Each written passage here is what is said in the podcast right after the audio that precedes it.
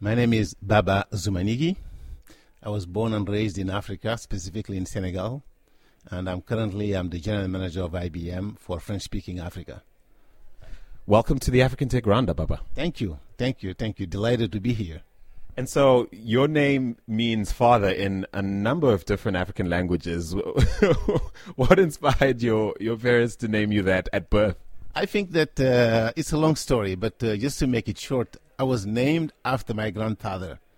And uh, my grandfather was the, the wise of the tribe. I think nobody called him by, by his name, by his real name. And uh, because I'm, uh, let me say, uh, to be more personal, my mom lost, lost four kids before I was born.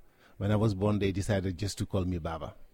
Oh, that's really well. Thanks for sharing that. Yeah, yeah, absolutely. So, uh, so people most of the time ask me, you know, is real really Baba your name? I say yes, Baba is my name. I don't have any middle name. It's just Baba. Now, Baba, uh, thinking of your namesake, well, um, how would you explain 2017 and the proliferation of tech and digital to the man you are named after? If you could imagine for a moment. I can tell you that uh, uh, I lost my dad, I would say, 37 years ago. And uh, I was just in the beginning of my career in the IT world. My dad never understood what IT means. He used to tell me, I think, you know, you only need one computer for the rest of the world. I mean, why, uh, how do you make a living?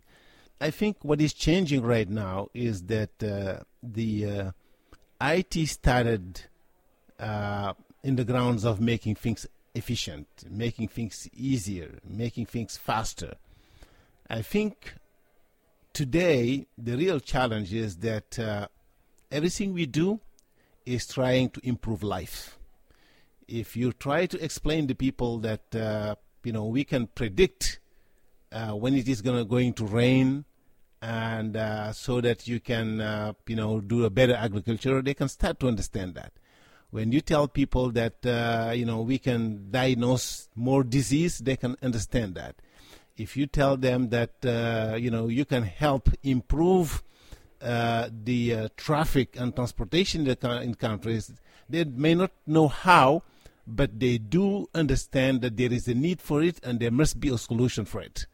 And I think that uh, you know back in Africa, and uh, you know if I were to spend to speak to my grandfather to my or to my father, I think those are basic things they would understand easily. And I think that we are now not in the business of accelerating uh, things to make them more efficient. We are really in the business of uh, improving people's life in many ways. Africa is about connecting people. And you know that in a continent where, let's say, uh, we lack writing and we communicate, verbal communication is more important than anything else. I remember in my younger years, uh, I used to, you know, get to. I lived in a community where nobody went to school, and uh, most of the time I was asked to come and write a letter to someone. And the big challenge on writing a letter is that they give you the letter in uh, in local language. You write it down in English and in French, and then you have to translate from English to French to uh, to local language to explain to the person uh, you know, that you have exactly represented what they have told you to say. And uh, I think that uh, today, uh, with 1 billion people in Africa and uh, 400 million telephones, and connect, it's all connections.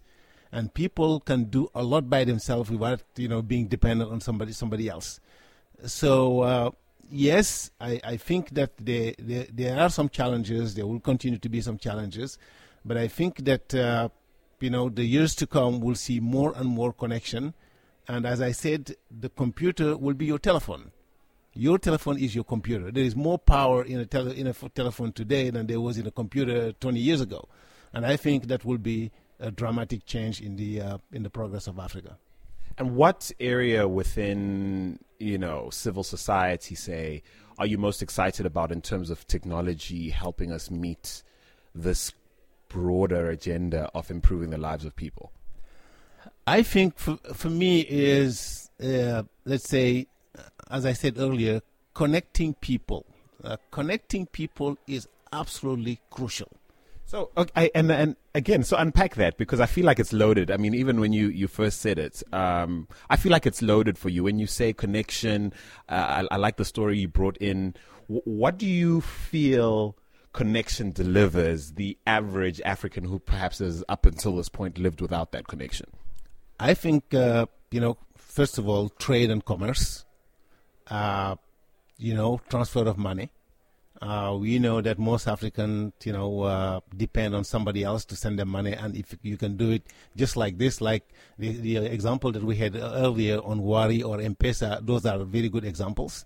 I think that uh, the idea of uh, uh, making sure that uh, you you connect to your community in any way, the fact that you're not dependent on somebody else, that gives you the level of autonomy to share your message, to share your connection, to share your ideas is also very important.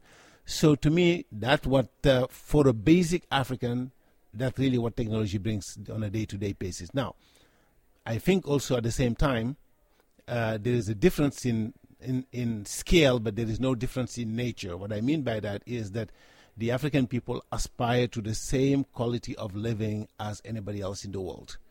Uh, why do you think that's difficult for the world to understand? Because it almost feels like at, at many conferences we have to spend a lot of time explaining this to the world that uh, in many respects Africa is no different in terms of what we aspire to. I, I simply think that um, if you if you look at the uh, the uh, Maslow pyramid, uh, people will tell you first of all people want to eat, and second people want to be secure and third, they want to develop from an intellectual perspective. I think most of the people in the Western world believe that we are at the bottom of the Maslow pyramid, really at the bottom. All we care about is eating, eating, eating, being secure, fine. That's you know sometimes I'm not even sure that they they uh, they they look at us and believe that we have that aspiration. They don't understand that uh, you know Africa is like any other places and there are people who have crossed the boundary of being eating, of being sheltered, or being secure, and now they're looking into uh, being relevant to the next generation of people. Uh, they always look at it like, okay, you're the exception, but let's talk about the majority of the people. Yes, maybe we're the exception, but in any country and any society, the exception and the minority are the key drivers of progress. You can take any country, I mean, look at France today. Who would think like you know a young man of 39 years old uh, can be a president? Uh, any any political so, uh, uh, social political book will tell you you have to have a party, you have to have uh, you know people behind you, you have to be a governor, etc. This is a young guy who almost never been into politics. This is the first election he ever had in in his life, and ended up being the president. So I think that uh, breakthrough thinking is lacking, and I think that we African we have a better job to do uh, to make sure we have a better job to do to communicate and to explain that we have the same aspiration and we have the capability of uh, you know achieving that. Within the context of your role at IBM, how often do you ha- do you uh, battle these these issues or perhaps the stereotypes associated with uh, African markets. Speak specifically to the francophone region that you you, you speak to. I, I mean, share as little or as much as you can. I think, like, let me put it this way. Uh, when I'm in uh, in Africa, I don't have to battle it because I'm like everybody else. I think uh, the, the, challenge comes when you start being uh, the only guy in a Western community or an international community. First of all, the question I hate, uh, you know, where you coming from, and uh, is it your first time in this country? And I ask myself, you know, if they're sitting next to a German guy or an Italian, they don't ask him those type of questions. You know, how is it like home? How do you like it here? Uh, you know, spell my spell your name for me. Where your name is coming from, etc., etc. I mean, that's that's that's baloney. I mean, I have to say that. Uh, the second thing is that people tend to associate the size and the power of your country with, let's say, the level of intellect that you have. Let me put it. Let me put it in context. Uh, if you come from United States or Germany or Japan, you must be smart. if you come for, you know, Joe Blow country in Africa, a uh, very small country, you must be, I'm not going to say stupid, but not that smart. Okay, and sometimes, you know. Uh, or at best, even anomalous in the sense that, hey, you must be the smartest they have. Exactly. You must be this, you could be the president of that, of that country. And uh, it, it's, it's really funny because, uh, and, sometimes I think we African, uh, we don't always understand the sense of that message. And some people, like like you said, I mean, you must be the smartest guy in the country, and suddenly the guy feels like, okay, you know, I'm very smart. That, that's an insult. I mean, we have to go back and tell them number one, we are not unique. There are many people like like us, and uh, what we just lack is being given the opportunity, uh, and or grabbing the opportunity and having an open field to go after. And uh, that's really what we're trying to do. But uh, but I agree with you that uh, most of the time I have to fight that every day. And so I want to end with two questions uh, targeted at diff- two very different audiences, right? So the first question I want to ask you uh, is regarding uh, potential investors listening to this podcast, investors who take great interest to re- who take great interest to realize that IBM is heavily uh, invested on the African continent, who are wondering what on earth. Um, are they onto that maybe I'm not right? Uh, what's what's in it for me, uh, and how do I get in? So you maybe pick a profile, an institutional investor, perhaps slightly smaller, a VC interest, perhaps even an angel investor listening to this podcast, perhaps someone in the diaspora, perhaps someone totally not linked to the continent at all. Um, motivate uh, the the the case for joining IBM in terms of being enthusiastic on uh, of, of, in terms of being enthusiastic about what's happening on the continent and what the potential is from a from a business standpoint. Okay, uh, people tend to say that uh, Africa is the last frontier of growth. Uh, in numbers, you know, you see Europe at one percent, U.S. at two percent, maybe India and China sometime somewhere around four percent, and Africa somewhere between six and ten. There's always exception for sure. Uh, but having said that, uh, the you look at the world today. I mean, the world is global, and there is one concept that I like, which is the concept of globalization global strategies and local implementation. There is no way in business that you can, you know, run your business from New York or from without being on the ground and, uh, you know, uh, talking to people. People buy from people that they know and they trust, regardless of what your message is. You have to be grounded in the deep roots of your market. Okay? And the market is in Africa. Now, the next question you ask yourself, you know, what to sell, where to go. Uh, I think that, uh, you know, just look at yourself and uh, look at the evolution of the world and ask yourself, hey, uh, people need to trade, people need transformation, transforma- transportation, people need to be secure, people need to access, have access to knowledge, people need to be healthy, and all those fields I think what technology brings today is that uh, it brings back to the basic at a cheaper price than it used to be before. Uh, just look, take the example of banking. Uh, and uh, it is funny in the United States that uh, you know they're reducing the number of branch offices, and not only that, if you go two times in a branch office, they charge you more, and everything is done in the internet. I mean, so is Africa.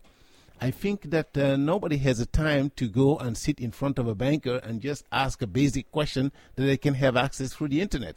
So, my message to anybody who is interested in Africa is to say, just, I mean, cut down all the bias, cut down all the bullshit like, you know, uh, this is Africa. I mean, this, and no.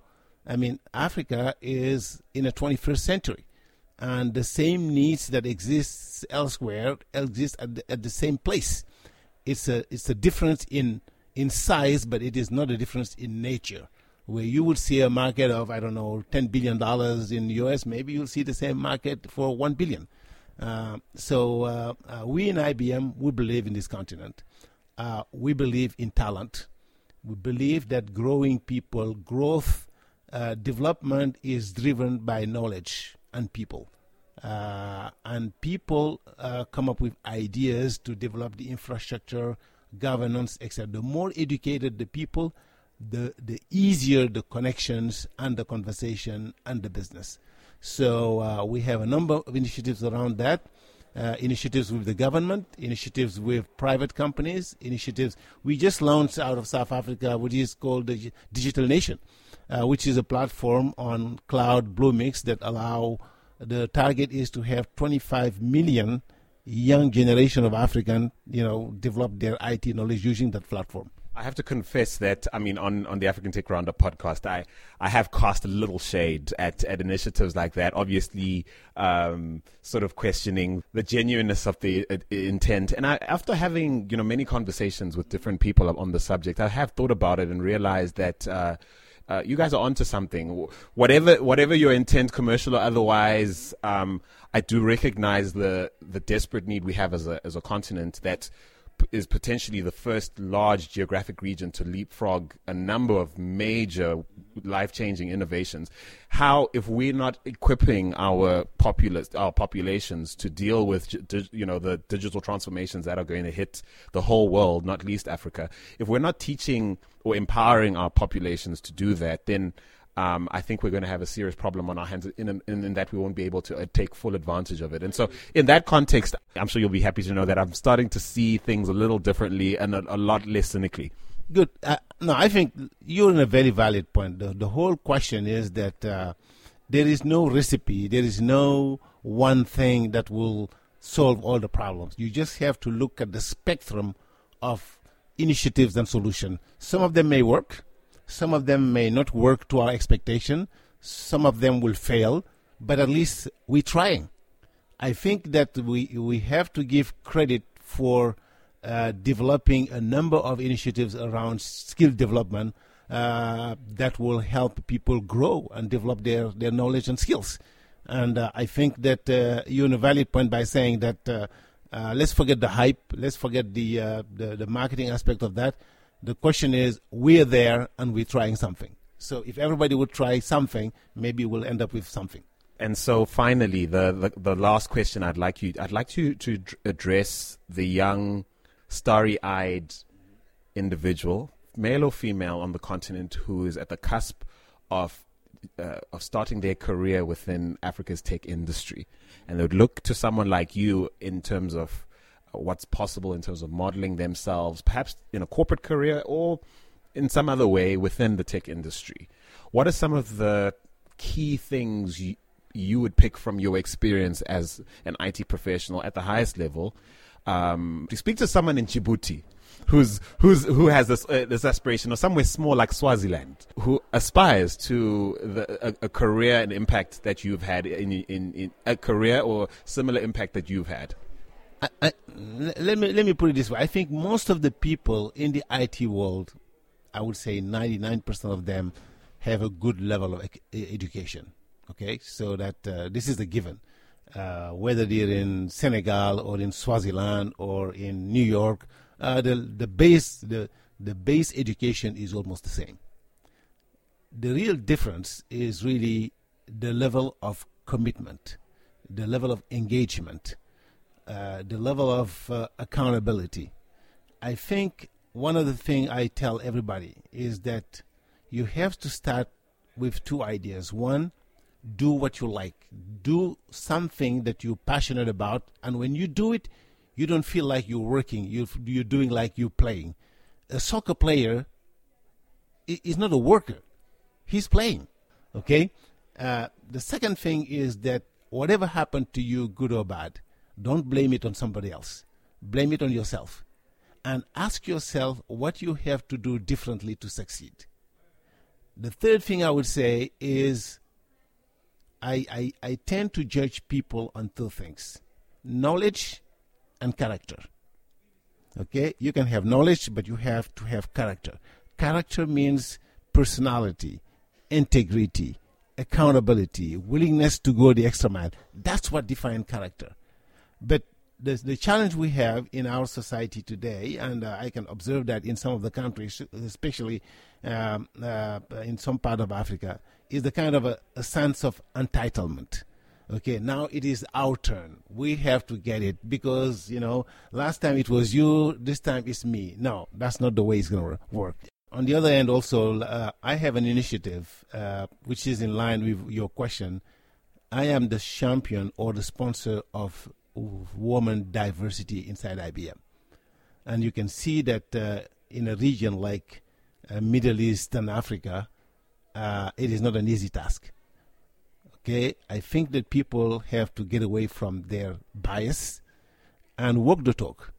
I used to have up to six, seven female managers reporting to me in all possible fields, whether it's technical support, sales support, uh, branding, marketing, etc. So the point I'm trying to make, yes, uh, those are some of the lessons that I have learned on the field. I believe that the African people have to just believe in themselves and get the job done. That's all I can say. Baba Zoumanigui, General Manager of IBM Francophone Africa, thank you so much for your time. Thank you.